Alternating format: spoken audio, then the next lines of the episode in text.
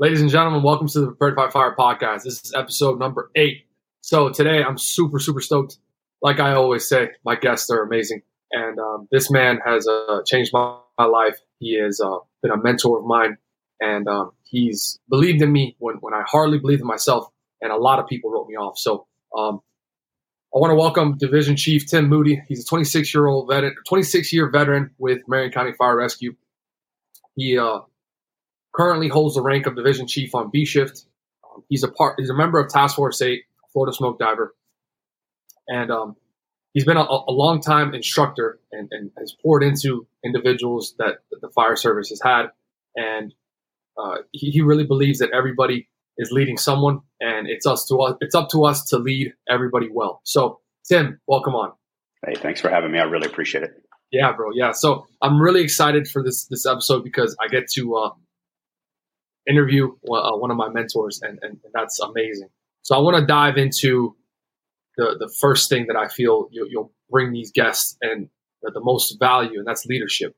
What what is your what is your take on leadership, and how has it transformed over your career?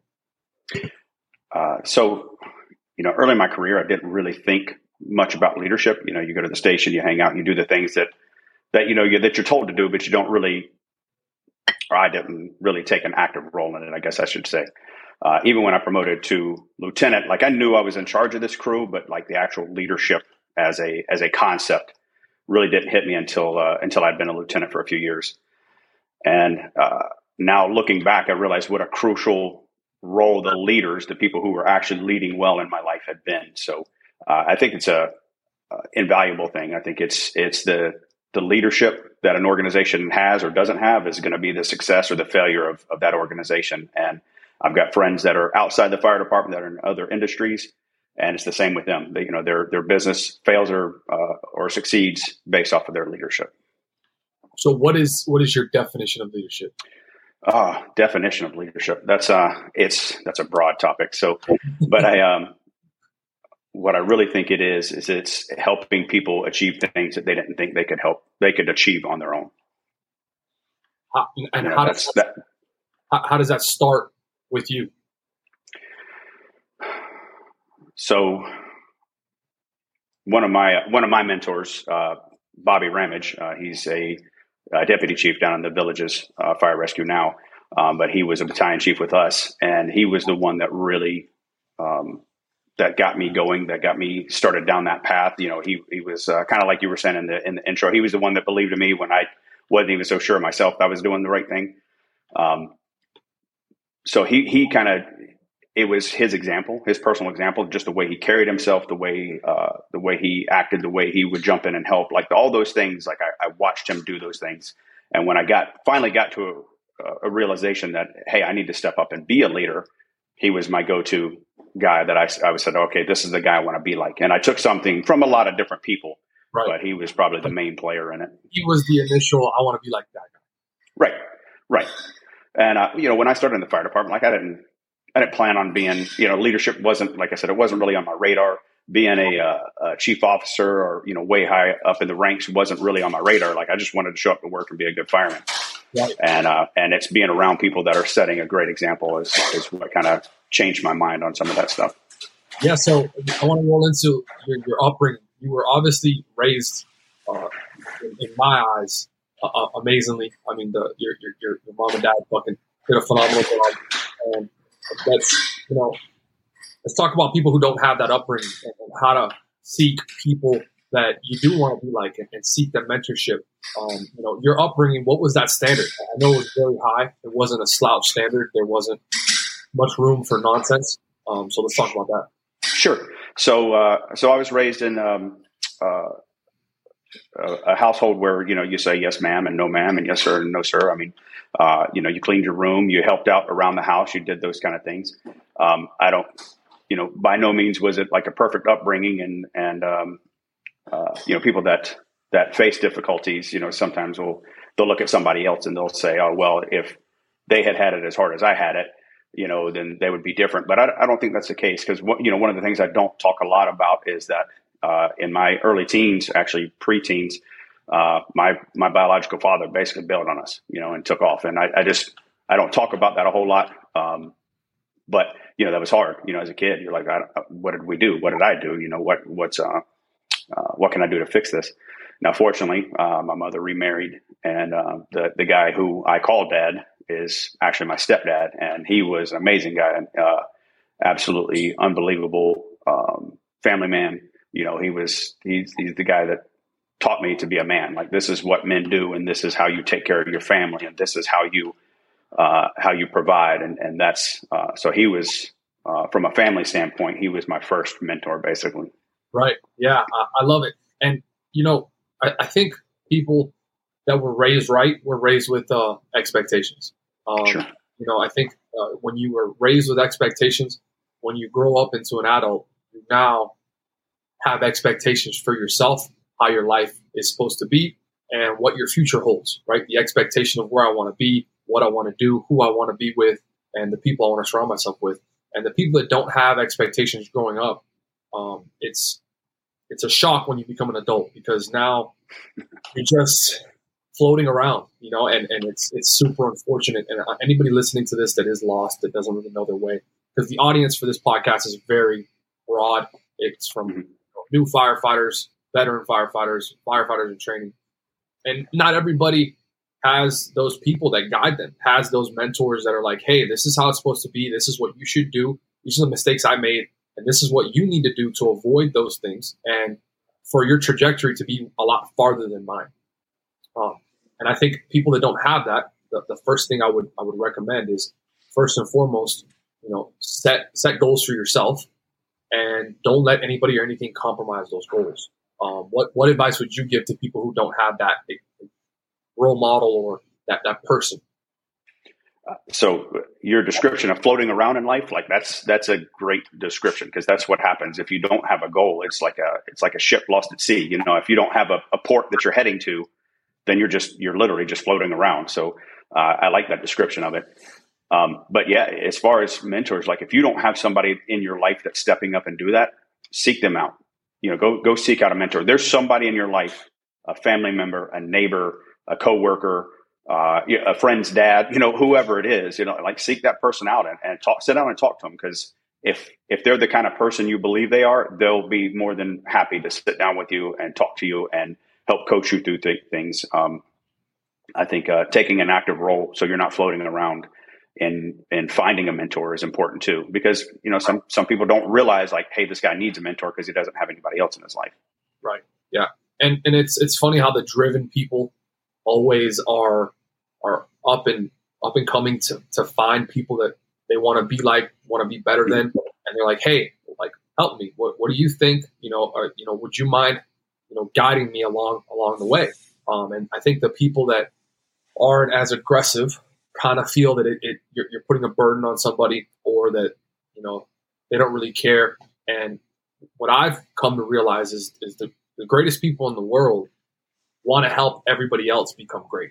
Right? They're not just yeah. selfishly like all on this path of, of, wanting to be a great officer, a great firefighter, a great chief, a great person, man, woman, doesn't matter. Um, I believe that those people, their ultimate calling is to help others become great, right? Like they invested in themselves. Okay, now what can I do to help other people? So, um, from, from here, I want to talk about how do, how do you go from basically high school to you didn't we really talk about the, the Marines and then into the fire service. How, how was your transition, and what what made you? What's what told you like I, I want to be a fireman? So uh, honestly, it was you know when I was a little kid, I was you know you see the fire trucks go down the road, and you're like, man, that's awesome. And you go to the firehouse on a uh, on a field trip or whatever, and it was just cool to hang out with those guys. Um, and then I kind of got out of touch with that a little bit and started thinking, oh, maybe I'll do this or that. I was thinking some other things, you know, to do in life. Um, I actually went to college a little while to be a, a, an athletic trainer. Um, realized that wasn't really for me because they just stand on the sidelines and watch the athletes work. They don't really get to go out and do a whole lot. So I realized I wanted something more uh, where I was more involved in the action. Um, I was actually working as a lifeguard part time at, at, the water park, uh, and um, the guys in the office that we would go in, the, the medics that were in the office, I talked to those guys and they were always super cool. And come to find out they were all firefighters. They were just doing this as their part time job. uh, David Tozo. I don't know if you remember him, but uh, he was one of uh, he was one of the guys there, and he was telling me he's like, yeah, this is my part time job. I'm a firefighter full time, and I was like, man, that's awesome. It's like you should come by the firehouse. So I went down to the firehouse one day, hung out with him. I was like, man, this is awesome. And so I got into the volunteer class that Marion County was putting on at the time, became a firefighter, and uh, the rest is kind of history on that. Um, how old were you when this when this all happened? I was 20, I think, when I started. Okay. Uh, heading down that path, you know, into the volunteer part and all. Uh, I would think I was in my uh, in my twenties, maybe twenty one. I don't, I'm not, I can't remember exactly, but now I know this is, uh, I don't know if it's touchy subject, subject, but when did you enter? When did you go to the Marines boot camp? Was that before or after? So that was after I actually started with the fire department. I've been with the fire department a couple of years, and uh, then September 11th happened. And um, like like a lot of people, I, I, wasn't special in that aspect. There was a lot of people that uh, went down to the recruiter the day after, and so uh, actually the recruiter's office was packed the day after. Um, but went down there, talked to him. I was already set on the Marine Corps. Uh, my uh, my stepdad, or like I said, the guy I called dad, he was he was in the Marines, and he always told me uh, he had uh, got drafted into Vietnam, and he'd always told me it was the best and the worst thing that ever happened to him. You know, it was the best. The Marine Corps was the best thing that ever happened. He loved it. Uh, he really enjoyed it. He, he, said he did not like being in Vietnam though, so he didn't really care for being shot at too much. But, um, but yeah, and like I said, he was such a great man. I'm like, well, I want to be like him, so I joined the Marine Corps. That's awesome. So you go to the Marines. You are how old? 20, 21? Uh, yeah, somewhere around there, 20, 24. Actually, I think I turned 25 in boot camp. Okay. Did you think before you got there, what was your thought process? Like, did you think because I know you're an alpha dude. Did you think you were tough? Did you think like what was your mindset going into that? I had already had a lot of heads up from dad and uh, uh, from some buddies that had been in, so I already kind of had a heads up, like you know, uh, just keep your head down, do what they tell you to do, do it fast, and uh, um, and and try and stay out of trouble. Uh, which that doesn't matter; they find you. You know, when you're in boot camp, they'll, they'll find you. You know, everybody gets theirs. Um, and how was it? How was your experience? Uh, it was great. Uh, honestly, the, the, Marine Corps taught me a lot about leadership. Uh, it taught me a lot about uh, physical fitness, about um, being able to do things even when you're fatigued, even when you're tired. You know, when you're sleep deprived, like you can still push uh, push beyond. So I learned a lot in the Marine Corps. Yeah, and were, was it hard for you, or was it? It was. Oh yeah, no, I think it's hard for everybody at some at some point. I mean, you miss family, or you know, you're like, man, I'm, I'm hungry. I wish I could get a little bit more chow or whatever. Like, in, in talking about in the boot camp aspect of it. Uh, so yeah, so that's uh, um, for me. I would say it was hard. I would say everybody has their their issues, um, but there again, you know, people that have had a hard life and had a rough upbringing and you know wasn't sure where the next meal was coming from. The Marine Corps was probably a great thing, or any boot camp for that matter, because you know the next meal is coming real soon. So it's uh, or you're going to get a certain amount of sleep or whatever the case. So again, I uh, everybody's experience is different. Yeah. And what was the standard day one when you got there? So I, I mean, you follow the rules, and and they, you know, when you, uh, so again, boot camp specific. You know, I'm not talking about once you know once you're out of that, but um, but they, you know, you you do everything the same as a team. Um, that's why they shave your head. That's why they take all your all your possessions. They take everything, uh, you know, and they give you these are the underwear you're going to wear. These are the pants you're going to wear. This is the uh, the blouse you're going to wear. I mean, like they give you everything because you're you're now part of a team. You're not an individual anymore. You you are part of this team, and this team is going to succeed or this team is going to fail. You know, that's it's it's up to you guys working together. That's awesome. And what was did you come into that with that same mindset, or did you kind of adopt that team mindset because it was just drilled in your fucking skull from. right. Well, yeah, yeah. You had, everybody adopts it at some point. But uh, uh, for me, I I always enjoyed team sports. I was always the team sport player. Like so, uh, um, for me, it was kind of easy. I would say people that um,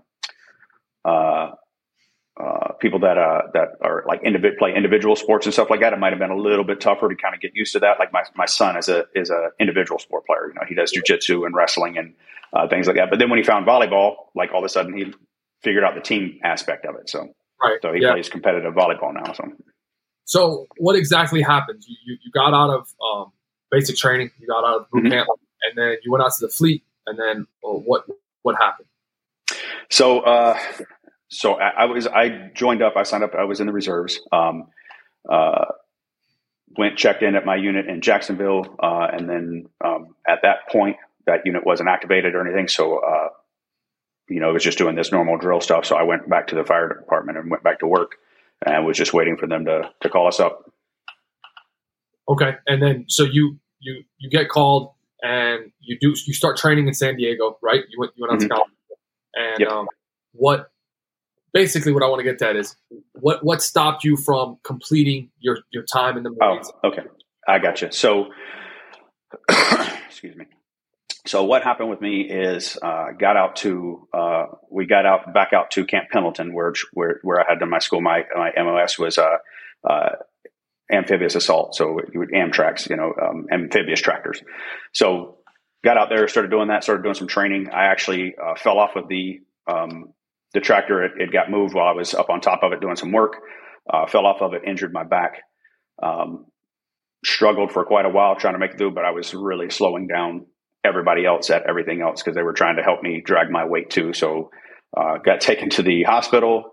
Uh, they said, "Hey, sorry, you can't deploy," and that um, that was hard. So yeah, so everybody else deployed, and I did not get to. Uh, came home, uh, started seeing my personal physician. Ended up having to have surgery. Got um, was in kind of limbo for a couple years between you know uh, after I had the surgery, whether the Marine Corps wanted to keep me or not. And then finally, they discharged me out because uh, there were so many people flooding in at that time. You know, that was early in the war.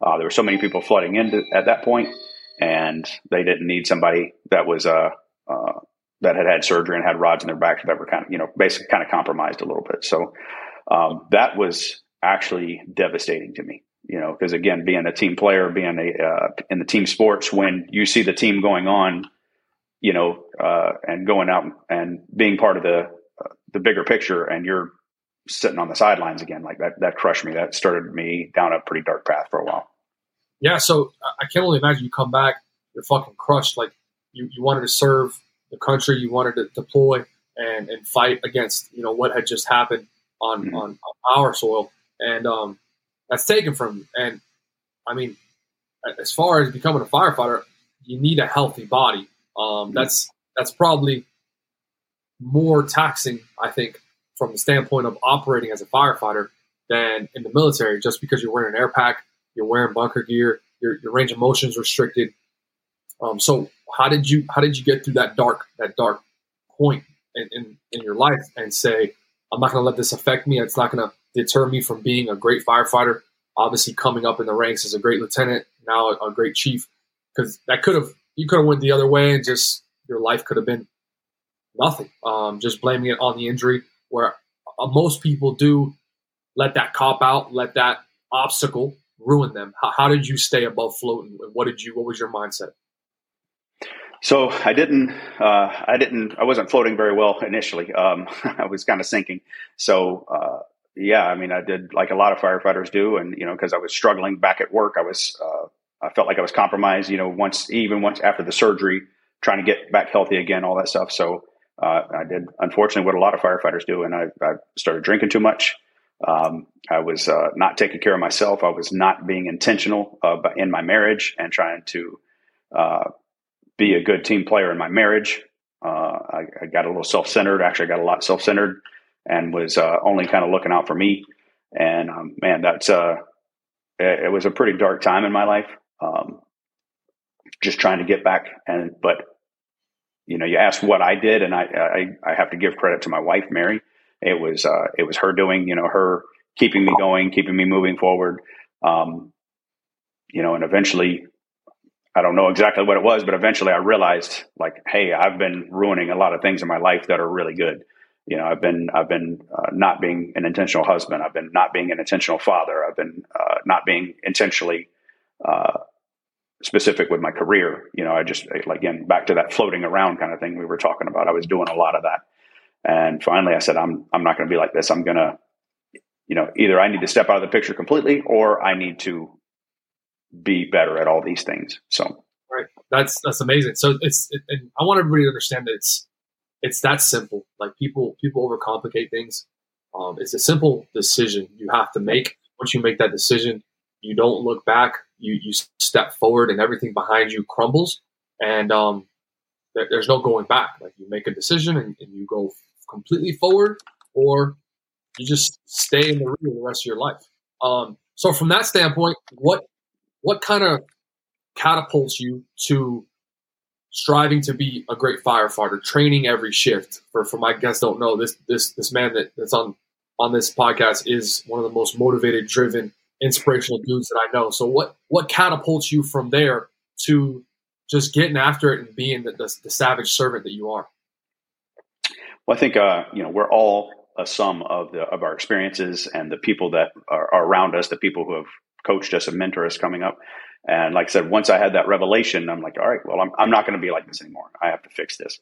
Uh, fortunately, I had always uh, been so so so or better, you know, a little uh, at um, uh, at at least keeping my physical fitness up. You know, I knew that was important. That was probably one of the things that helped keep me on sort of on the rails. You know, besides, like I said, specifically my wife. Um, but you know, once I made that decision, I said, okay, well, you know, I'm I'm going to be a better firefighter. So that means studying more. That means uh, um, attending conferences. That means expanding beyond this little bubble of the, my engine company that that I was on. You know, so I started uh, looking broader. Um, started like again, you know, physical physical fitness is super important. So every day there was something, some type of workout going on, either at home or at the station. Um, you know, started reading a lot of books uh, on more than just that. I like started reading books about being a, a, a better husband, about being a better father.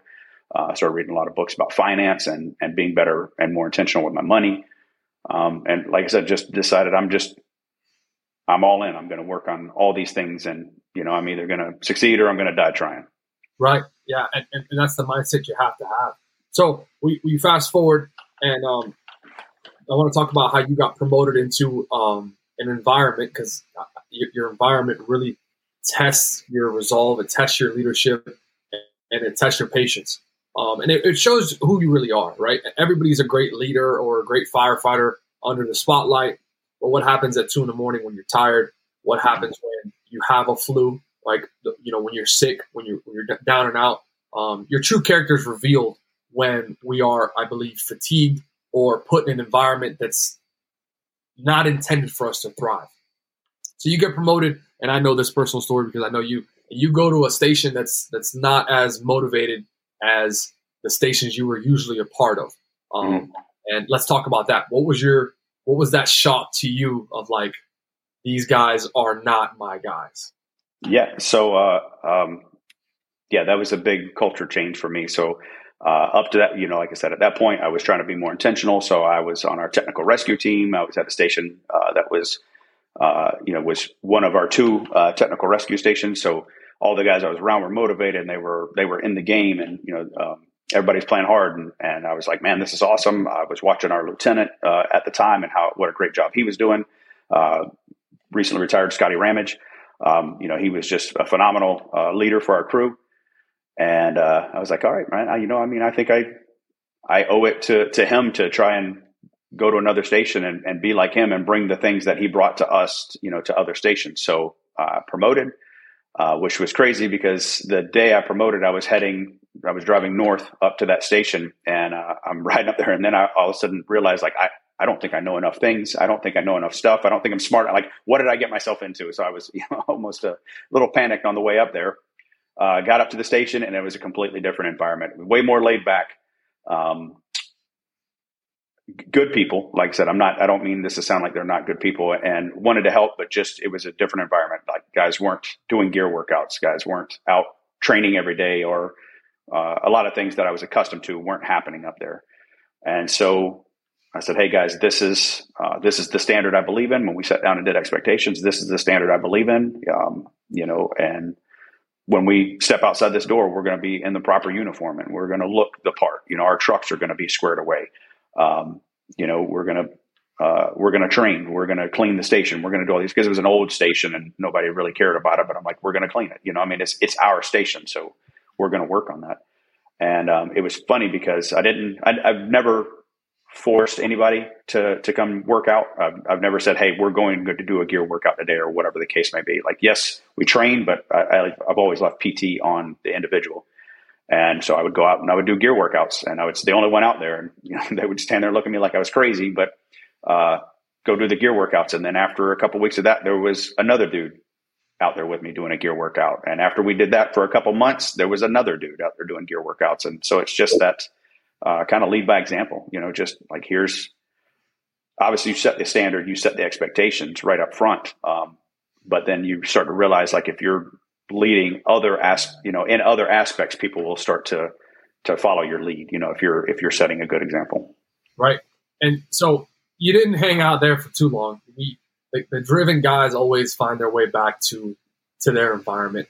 Um, mm-hmm. But there are times when we, we get put in these environments that aren't suited or reflect our mindset, our our perspective on the fire service and in life. And when you get put in these situations, like like he just said, uh, lead yourself, right? Show people what the expectation, what the standard's supposed to be, and that they will get on board eventually. And mm-hmm.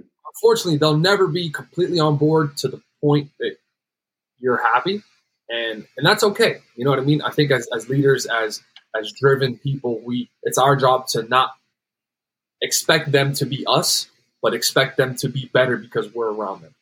Sure. Well, and I, I tell you, it's funny too because one of the new guys on that crew, there was a, a couple new guys and a couple couple more se- uh, seasoned guys. Um, you know, be careful too when you're uh, um, when you're around people and what you're doing because you never know what where their career is going to take them. And uh, one of the guys that was my tailboard firefighter on that crew is now a deputy chief. He actually outranks me now. So, so, um, and just a quick side story on that, if you don't mind. But, uh, uh, you know, I made one of the leadership mistakes at one point where I was a new lieutenant and, uh, uh, he came in and asked me a question and, and I, I gave him the, uh, the horrible answer of I'm the lieutenant. That's why you know, and that's just a terrible. I was as soon as the words exited my mouth, I wish I could have grabbed him and brought him back. You know, I was just a just a terrible answer. And uh, I actually mentioned that to him the other day. If he remembered that, he doesn't even remember it. Uh, but I like that was one of my regrets, you know, of saying mm-hmm. something like that. I've, I've, never said anything like that again. But um, it was funny. Uh, Drew Rogers is his name, and he um, uh, he actually ended up being my boss in training. Uh, he was a, a, deputy chief, or I'm sorry, division chief when I was uh, coming up as a captain. Uh, he took over the training department, so I worked for him for a couple years. He's a phenomenal boss, great leader, um, and recently he promoted to uh, we were we, I promoted up to division chief, so we were uh, uh, same rank, and then just recently he's promoted to deputy chief.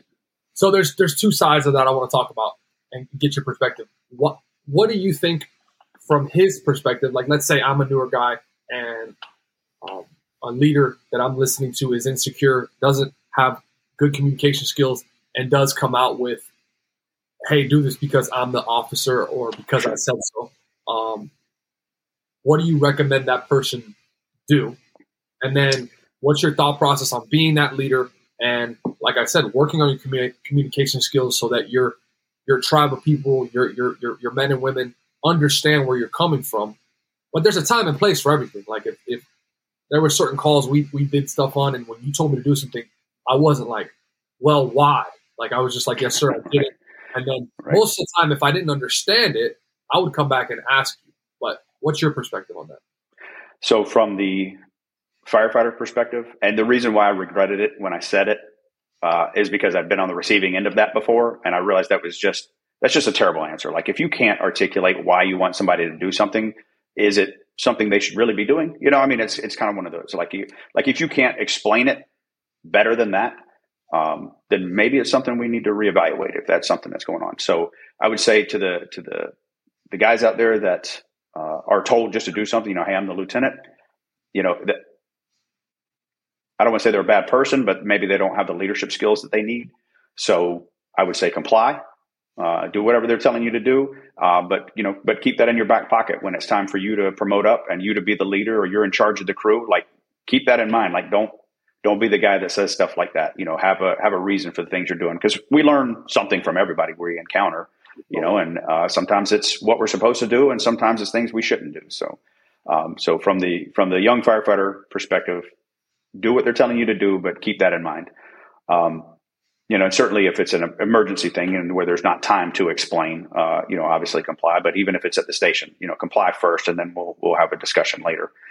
Um, from the from the leader perspective, um, again, like I said, if that's your if that's your go-to, you know, on how to get things done around the station, then you know maybe you need to reevaluate what you're doing, um, how you're uh, how you're dealing with your crew, how you're handling your your people, because that's just a Uh, that's just not a good way to lead. You know, with your rank, you'll get compliance, but you're just a manager at that point. You're not a leader. Right. You know, your people are going to do what they tell you to do because they respect your title. They're not going to do it because they because they believe that you believe in the mission and that you're looking out for their best interest. Yeah, there's no trust, and, and the, the biggest thing with leadership, and I think why you have force multiplied so many people in, in your career, in your life, is there's always been that trust, right? Like people trust you. And as far as me and everybody that has worked for you, the perspective has been we don't want to let you down. Um, you know, we, we, love you so much. We, we, believe in you and we trust you. So everything that we do is out of like we want to do the best for you, so that not only you look good, but we look good as a unit. And that's and that's a two way that's a two way street. If if you got a good leader, that's a two way street because I never wanted to let you guys down either. You know, like I, I wanted to be the best I could possibly be for you guys. And that's so like that, that's a two way street when you've got that kind of respect and, uh, um, you know, and care and concern and love for each other. Right. But I think that's ultimately starts with you setting the expectation. Like, hey guys, this is what I remember. There was a certain individual we talked about him the other day. It's so crazy um, that wanted to come work for you right? And, and you, this individual was overweight, was not um, somebody who had very high expectations, if any at all. Mm-hmm. And um, you know, he asked you, "Hey, can I come work with you?" You know, and, and your reply, what was your reply? I know you remember talking. So it sounds kind of mean, but uh, yeah, he's extremely overweight, and he said, uh, he said, "You don't have any fat guys on your crew." Uh, I should come work for you. You don't have any fat guys in your crew. And I said, well, if you come on my crew, we still won't because uh, we're gonna we're gonna correct that. And I and I didn't mean that in a mean way. I meant it because I'm, I'm concerned about him. You know, I want him to be healthy. I want him to be uh, in shape. I want it, you know, because I, I don't want him to retire from this job and die of a heart attack the next year. You know, I want him to have a long, healthy life and enjoy his kids and enjoy his family. You know, so um, so yeah, just let him know this is the standard. This is what we're going to be doing. You know, we're going to be doing these workouts. We're going to be doing this training. We're going to be doing hard things. And uh, he ultimately decided not to put in that transfer request and, and I want to follow up with that. That was fuck eight years ago, seven something something crazy, long time ago. Yeah. And uh, fast forward, certain individuals still struggling. So guys, make a decision if, if you want to be surrounded by guys that are somebody you admire, want to be like. Um, don't let anything stop you. I think I think being scared that you're going to be um, exposed, and, and that word is very toxic, I believe, but it's it's honest you have to be exposed. You got to expose yourself to the reality of what's real, right? Are you are you out of shape? Okay, cool. We've accepted you're out of shape. Are you overweight? We've accepted you're overweight. Now let's create a plan and change it. It's it's that simple. Um, I think hiding behind the well, I'll just wait until I get put in a situation where my fitness is exposed or you know my clothes don't fit and I, I, every year I got to get bigger bunker gear and this is a real thing for people. Instead of that, like to me, that's so hard right? And, and there's, I want to talk about doing hard things. You got to choose your hard, guys. You can either be in control of your hard or just let life be hard and, and you have no control.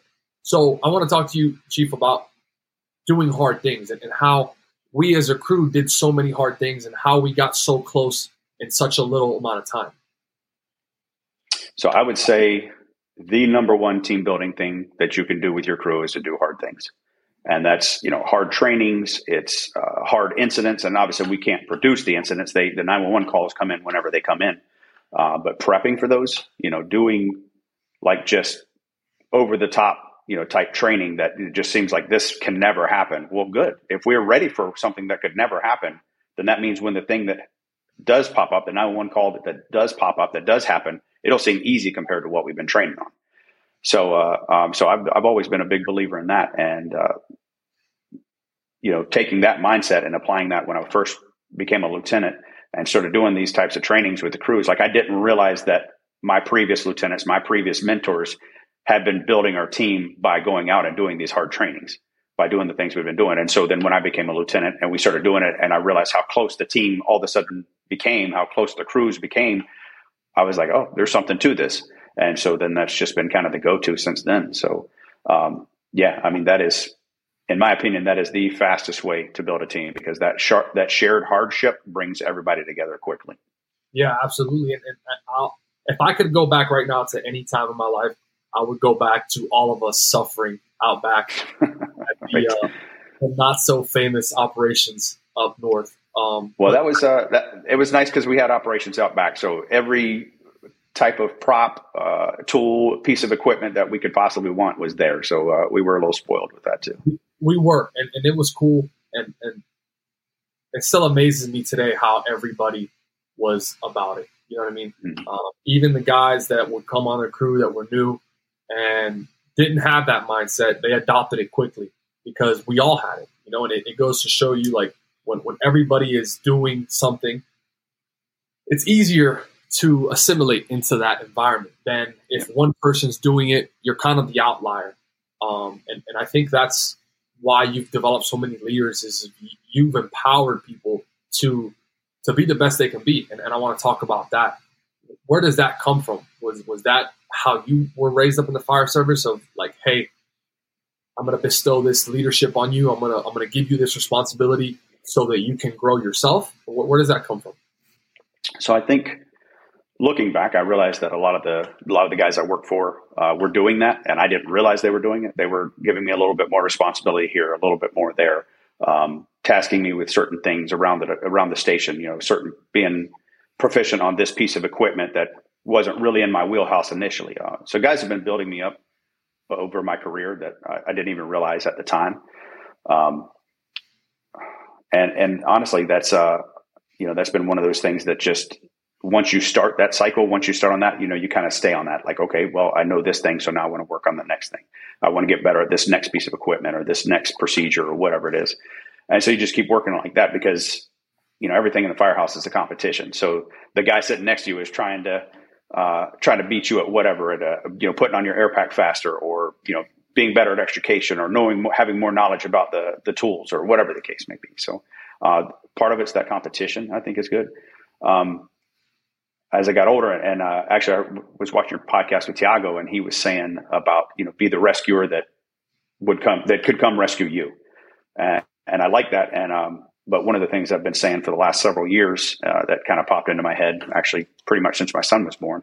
But uh, I would tell the new recruits or uh, the new cadets that we have, or whatever, I would tell them, you know, like close your eyes and think about the person that you love most in the world, like wh- whoever that is, your your child, your significant other your mom, your dad, your brother, your, a, a good friend, whatever it is, whoever that person is, if that person's in danger, train to be the rescuer that can go get them.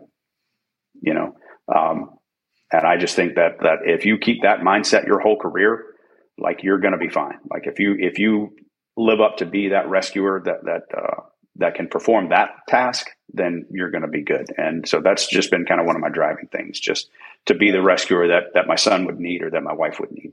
Yeah, and, and it's hard. It's it's hard um, understanding what it takes to be that person. Um, what it takes to be that person is sacrifice, it's commitment, it's dedication, it's it's an all in attitude um, to to constantly strive to put yourself in situations where you are exposed to what you're capable of and then growing from there. That's really hard in itself. Showing up every day and, and, and choosing to be better than to remain the same is hard. Um, and, and ultimately working on yourself is hard, right? And, and I think, yeah. you know, over your career, I want to talk about that, how that's important. We, we, we can't get away from the fact that, yes, being a team player is huge. Yes, being a great firefighter on scene is important. But if, if you're not dialed in mentally within yourself, you're, you're, you're not an asset, you're a liability. Um, mm-hmm. So let's talk about that over your career. How have you maneuvered the traffic of not not losing yourself because this career it's, it's it's it's it's it's not hard to to get away from that closing your eyes and remembering like I need to be able to rescue this person that I love so dearly um, and I need to be able to be that person every day. Sure. Um, talk about not losing yourself. It's it's easy to get caught up on one aspect of life like not realizing that there's more outside the fire department. You know, there's there's other things going on in your life, and and if you over focus on one thing, you're not focusing enough on something else. You know, that's just the way it is. So, uh, you know, there was times in my career that I was I was so focused on being that rescuer. You know, the the the one that's capable of rescuing my son, the one that's capable of rescuing my wife, that I wasn't being a good husband or a good dad because I wasn't focusing enough on that part. I was I was over focused on one thing. So I think balancing life is super important. Um, you know, any you know the joke is anything that's worth doing is worth overdoing, but uh, you can you can absolutely overdo some things. So, um, you know, so so I would say now I, I make it a priority. I make each uh, major part of my life a priority. You know, I make my uh, I make family time is you know one of my priorities. I make uh, time for reading and uh, self education and, and making myself better. I make that a priority. I make physical fitness a priority. I make being a good firefighter a priority. I make being a good dad a priority. I make being a good husband a priority. You know, those uh, um, being a good friend. You know, I, I, I, all those things I work on those intentionally.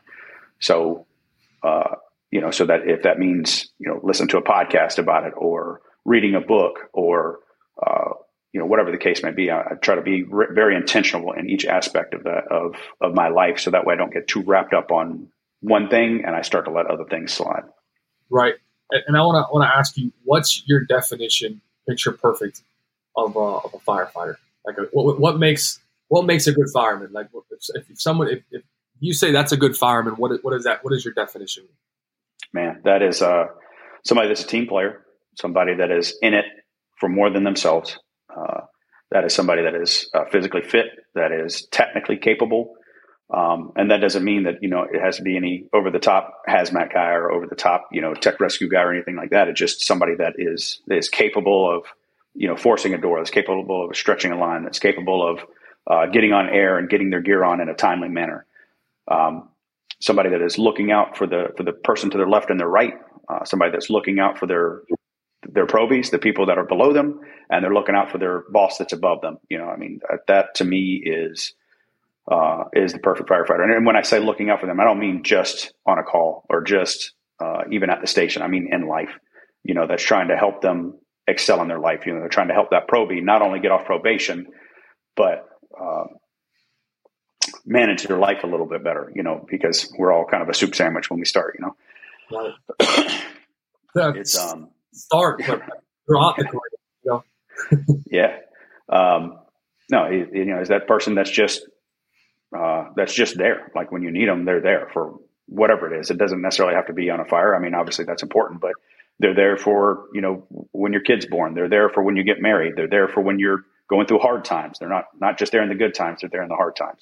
Right. And to me, that's a, that's a good firefighter. It's a well-rounded individual. It's not somebody that's, you know, cause we, we can all put a, a, a name and a face to the guy that's excellent on a fire scene but can't get along with anybody at the station, or or their their family their home life is a total wreck.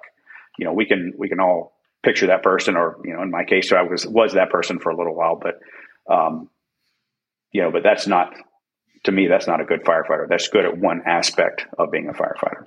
Yeah, absolutely. So I want to transition into something special because you're you're an OG, um, and I want to talk about the uh, smoke diver program with you, um, and, and people that aspire to be smoke divers and people that um, don't know what it is. Um, whenever I bring this topic up, their their ears per- perch up, and you know, I'll never disclose anything about the program because that's a disservice to the individual that wants to be challenged and the program in itself. Um, but I will talk to individuals who are smoke divers about their experience and where they were in life and, and how that came about. Fortunately for, for my guest, um, the man that I'm talking to was a part of the pilot program. So let's talk about that, where you were in your career, and um, how much time you had to train for this program called Florida Smoke Divers. Oh man, so uh, where was I? That was in twelve. So that was I was 16 years into my career at that point. Um, how old are you? Uh, I'm 47 now. So how old were you then? Oh, uh, well, that was 10 years ago, so I was 37. Okay, cool. So not young. Go ahead. yeah. so uh, I felt young at the time. Right, right, right. Um, but the uh, uh, you know I'd heard about the program. The, the program that the the OG uh, program, the old, uh, old smoke diver program, stopped right after I got hired with the department. Uh, it was one of those things I wanted to do back then, but the like I said, the program got shut down before I had the opportunity to go to it. Just between getting hired, going to medic school, you know, some requirements that I had for for my job, I was like, well, once I get these requirements out of the way, then I'll go back well, the program shut down before I got that opportunity. So uh, didn't go to get to go to that program. So you know, just all right. Well, let me get back to work here. So I was doing that. Well, then all of a sudden the opportunity presented itself. Uh, Chad Belger, um, called me up one day, and if you guys don't know who he is, uh, you'll get to meet him hopefully one day because he's one of those guys like you should have somebody like this in your life. You know, he's been a, a huge inspiration for me. Um, even before the smoke diver program, he was one of those guys like when you're around him, like you want to be a better person kind of deal. So uh, I was teaching with him. Uh, he called me up one day. I was at the station. He said, uh, "Hey, I would like for you to. We're going to start the smoke diver program back up. I'd like for you to be one of the instructors." And I said, dude, that's awesome. I said, but I, I didn't take the program. I wasn't part of the old program. And he says, I know, but we're, we're, we're kind of limited on how many instructors we have from the old program. He said, so we're kind of looking for some guys with military background, this and that. And, and uh, he said, I think you'd be a good fit. I said, well, I really appreciate that. However, I just have a thing where I don't want to ever teach a class that I haven't at least been through. And he said, okay, well, you want to be in the class? I said, sure. And uh, I said, well, when, when, does it start? And he said, 21 days. I was like, okay, all right, I guess we're doing this. So, um, so yeah, so three weeks, uh, I had to train. So obviously I, I, I, had been, you know, physical fitness has been important to me in, in my career. Um, so I'd already done a workout that morning. So, uh, we were actually backing the, the, the, engine back in. The driver was backing us back in when I hung up the phone. It's like, all right, well, I'm going to go do another gear workout. And, uh, so got outside, started doing it. Um, Chad had given me some of the times that he was uh, thinking that would be uh, times for us, uh, you know, on the run and things like that. Um, so I got out there and started doing it. Actually, probably about two weeks of training with one week before class started. Um, I was like, man, I'm, I don't know, I don't know how this is going to go. so, um, so kind of thought, you know, thought about it was keep doing the gear workouts, and finally, I just came to the conclusion. I'm like, I'm, I'm going to go through this program, and either I'm going to leave with my chip in my hand, or I'm going to leave in, a, in, an ambulance. You know, like that's that's the only way this is going to go down. Um, so went out there, uh, did all the all the uh, entry program and everything that we had to do. Got into class. Uh, like everybody else, it was a huge shock to my system because uh, you can work out, you can do hard workouts, but you it's not the same intensity. You can't hit that same level of intensity with just you and a buddy or you and a couple buddies that you can when you're there when it's a one to one instructor to student uh, ratio. So, uh, yeah, so that was uh, it was a shock to my system, but it was good. I, I loved every minute, man. Yeah. So uh, let's talk about a specific point in the program where you were doing an evolution, and I remember you telling me a story. And uh, oh yeah, you, you missed you missed. Uh, let's talk about it. Go ahead. I'll let you talk about it. So, so there was a um, there was a drill, and, and like I said, I don't think there's really many secrets anymore. So I, will talk about this particular drill. There's uh, there's nothing in the program that's really a secret. It's kind of out there now, but um, the drill was uh, obviously you know it's this is midweek somewhere around there. We'd been uh, we'd had a few days of the class already at this point, so everybody's already kind of starting off the day fatigued. Um, but you go through and you do the PT and and that's one of the things a lot of people get focused on. Like the like the PT is important, but that's not the class. It's not a PT class. It's a firefighter class. The physical training that you do is to get you fatigued to go perform under fatigue. So a lot of people get kind of uh, zeroed in on the uh, the physical fitness part of it, and that's important. But like I said, but that's not what the class is about. But anyway, so we had done our, our morning PT. Uh, they took several of us over to um, uh, to some Connex boxes, which we had set. They had set up as a search room and they put you in there and they say, "Hey, find uh, find everything you can find in there." Basically, so you go and you start doing your search, and you come across like a gated Y. Okay, so you go search a little bit more, and you come across an axe or whatever you know, whatever piece of equipment they have in there. It's nothing like super tiny, but it's you know uh, not large stuff.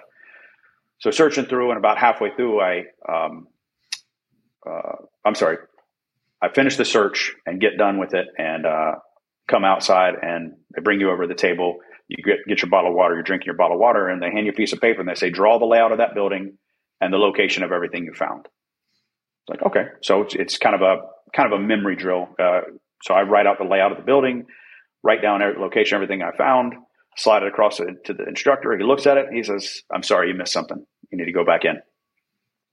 I was like, there's no way. There's no way I missed something. So get my gear back on, get a fresh bottle, go back in, and uh, crawling along. I'm doing the search, and as I'm about the midway point of the search, I sweep my hand out and found a Halligan bar that I did not find in the previous time. And I remembered instantly on the first search, I was busy feeling sorry for myself. I was doing a search, uh, my shoulders were on fire, and I, I remember just crawling for several feet without doing a proper search. I just remember crawling forward. I was just thinking, you know, just get done with this. And, uh, and I missed a 30 inch Halligan bar. And man, I really started thinking about that. Like it was just driving me crazy because that you know a 30 inch Halligan bar that's that's the size of a toddler. Like I just missed a toddler when I went through this, and I decided right then and there I am never going to do a terrible search because I'm busy feeling sorry for myself. You know that was my big takeaway from smoke divers, and so I was laser focused on everything else after that. You know, um, and not just in the class, but just in my career. I'm like I'm not going to be a, a, a, shitty fireman because I'm because I'm tired, or a shitty leader because I'm tired, or you know a, a shitty husband because I'm tired. Like I'm like I'm still going to stay focused on the things I got to stay focused on. So right. that was my huge takeaway from smoke divers. I love it. Thank you both for sharing that. Um, yeah. What is what what is your take on on, on, on carrying the burden? Because um, this isn't a news flash. I think it's been I think it's been put in a space where it's not a big deal to be a firefighter. Um, I think it's like whatever people are just like, come on, join the party, join the circus. Um, and, and, guys like you and me uh, don't take this job lightly, don't take the profession lightly. Uh, and we do have a very high standard of what it means to be a firefighter, physically, mentally, and emotionally. So, what is your take on carrying the burden? I want to talk about performing when you are tired, performing when things don't go your well, your way, and still being that person that you're expected to be, no matter the circumstance, emotional state, uh, or the world's on fire. It doesn't really matter. So, what's your take on that? Sure. Well, I mean, it, it all it you, you have to. I mean, there's it's basically not an option. Like you, you, we have to do the things that we say we're here to do. You know, even when you're tired, you have to respond to that structure fire. Even when you're tired, you have to respond to Mrs. Smith. You know, having abdominal pain or whatever. You know, whatever's going on. I mean, that's that's what we've signed up to do. Um, but I think that's that goes back to the earlier conversation. Is that's why it's important to do hard things in training, and it's important to do uh, hard things as a team because even when I'm slipping a little bit, my teammate that I've been training with all this time is going to boost me up and say, you know, hey, bud, let's get going, get in gear, let's go. Um, you know, that's why it's important to have to be surrounded by a good, strong team and and uh, and to do all those hard things together because it makes those times when you are tired, it makes them seem not so bad. Right. Uh, so yeah, I mean, it's just you, you you're not just going to magically rise to the occasion. Everybody says rise to the occasion. You don't. You don't rise to the occasion. You know, you've heard the saying: you fall back on your training, and who you are in training, who you are uh, at the station. You know, and when when you're when you're practicing, you know, that's who you're going to be when it's time to perform. Absolutely. What What's your take on the short notice of going to this class? And it obviously goes to show that it was a career spent of training for it. I mean, uh, you know, people say, "How long did you train for this class?" Well, you you got to train for 16 years, I, I believe. I think you had an advantage. Uh, right. Now, was specific for what you were going to do? No, but when it comes to experience in gear, you, you had the experience. When it comes to physical training, you had the, the physical training. Um, mm-hmm. and when it comes to the mindset, uh, I, I, think you, you also had the mindset from having those expectations your entire career and and I want that to be a lesson for people. Is it, it is a the class is a test. Um, people nowadays are, are, are, are, I keep it simple. People are like, oh, what? I'm like, it's just a class. I'm mm-hmm. like, yeah. six day class, and people are like, this guy's nuts. I'm like, you can't you can't make this into something that it's not. You know, and I, I tell them it's hard, challenging, oh, yeah. um, and uh, if you don't train, you won't you won't pass. That's a given.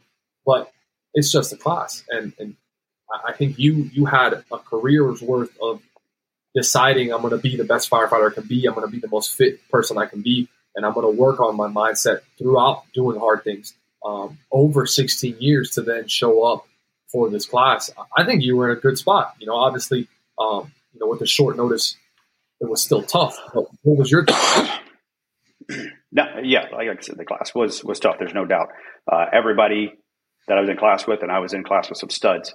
Um, you know, everybody struggled at some point. Uh, I actually remember in the class, um, again, Chad Belger was the, the lead instructor for the class, but I remember at uh, lunch one day, I was, I was sitting out back eating my lunch and uh, he come walking around the corner and he said, Hey, are you all right? And I said, yeah, I said, I'm, I'm sorry. I'm struggling so bad on this P. I was dead last on, on PT, you know, um, like I said, these guys were studs. Like every run, every everything we did for PT, I was last on it. Not because I wanted to be, just because I couldn't keep up with these guys. Um, and uh, uh, and I told him, I said, I'm sorry, I'm I'm I'm doing so poorly on the PT. And he looked me dead in the face, and he's like, This is not a, a, a physical fitness class. He's like, This is a firefighter skills class. You're doing great. And I said, okay, you know, and that was all the boost I needed to keep going, you know, which, uh, again, it's, it's good to have people in your life that, that, uh, that, that, uh, speak that life into you. So, um, so yeah, it, it's, it, it is about being a good firefighter. You know, it's about training. And that's why I think coming right out of the academy, uh, might be hard for some people to go through. I'm, I'm, not saying you can't. I mean, I've seen some guys do it, but I think coming right out of the, the academy without some, uh, some level of experience might be tough. Um, but then again, I don't know. I didn't do it right out of the academy. I, you know, I had 16 years on the job before I got to go. Right. So I want to talk about you got less days uh, ahead of you than you do behind you, and um, what's your what's your perspective on, on every day going to work and and you, you got. I mean, they just changed. The, they're about to change retirement to eight years. I haven't talked to you about what your plan is, but what's what's your perspective with knowing that like you don't have much time left. I mean, in all honesty. Sure. Um, yeah, and that's something you think about because when you start, you you think it's never going to end, and then when you get close to the end, you kind of wish you could go back to the start and do better at it. But uh, right. um, uh, I heard the other day Bill Gustin was talking about you know that, that you trade your youth for experience, and he was saying that he would he would trade that experience back for some youth. Uh, and I thought that was pretty interesting. I've got to sit down on a couple of his classes, and he's a he's an interesting dude. I really like his I really like his perspective on things. He's but it's yeah, but um, but no, he's he's 100 percent accurate with that. So you, you, like I said, you think you're just not going to end, or, or, you're never going to get close to the end. And now I'm looking at uh, well, with it like if the drop ex- extends out eight years, you know, maybe eight years or less, um, probably less. So you know, when I started, one of my goals was to leave the fire service better than I found it. You know, try and try and take what the other people uh, that have come ahead of me, all the things that they've built up, and the, the great name that they've given the fire department, and try and not only just maintain that, but try and try and add to it. And um, and that's what I'm trying to do. I mean, I'm still still focused on that goal on trying to make sure that that the the people around me are um, are better for me having being been around, not worse. You know, I mean, because nobody wants to be the person that's dragging everybody down. So, um, yeah, I'm just trying to make sure that that the things are a little bit better, and and uh, certainly I can look at our organization, the history of our organization, and see that that things have gotten a lot better. Not just because of me, but um, right. but because a lot of the people that I'm working with, and and yeah, I can just keep focusing on and trying to hit those goals, trying to make the department better. Um, I've honestly I've enjoyed uh, every rank that I've been at in the department. Have every position that I've been in, in, including the position I'm in now. I, I, I love doing it.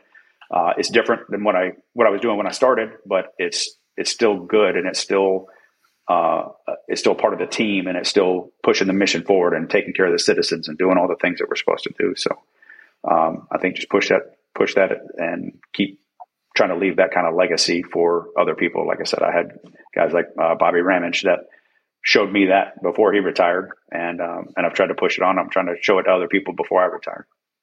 Right, I love it, bro. Um, so I got one more thing for you. What would you tell um, Tim Moody uh, if you could if you could tell him one thing when he first started after your uh, I don't even know how many years of experience you have, but you have a lot. Uh, after your your years of experience at a very high level and doing it right and making a lot of mistakes and helping and forging some of the best firefighters that, that the fire service has in Florida, I believe truly. What would you what would you tell that person? I would say be more intentional with what you're doing.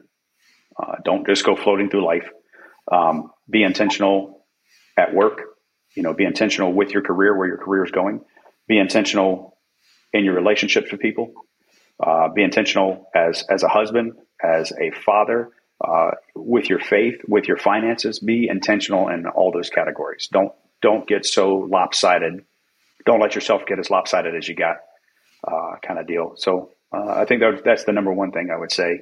Um, other than that, I've been honestly lucky and uh, in some aspects, and I've been incredibly blessed in others. You know, so uh, I'm, I'm thankful for for what I've had so far, and I'm still looking forward to the the years that I got left.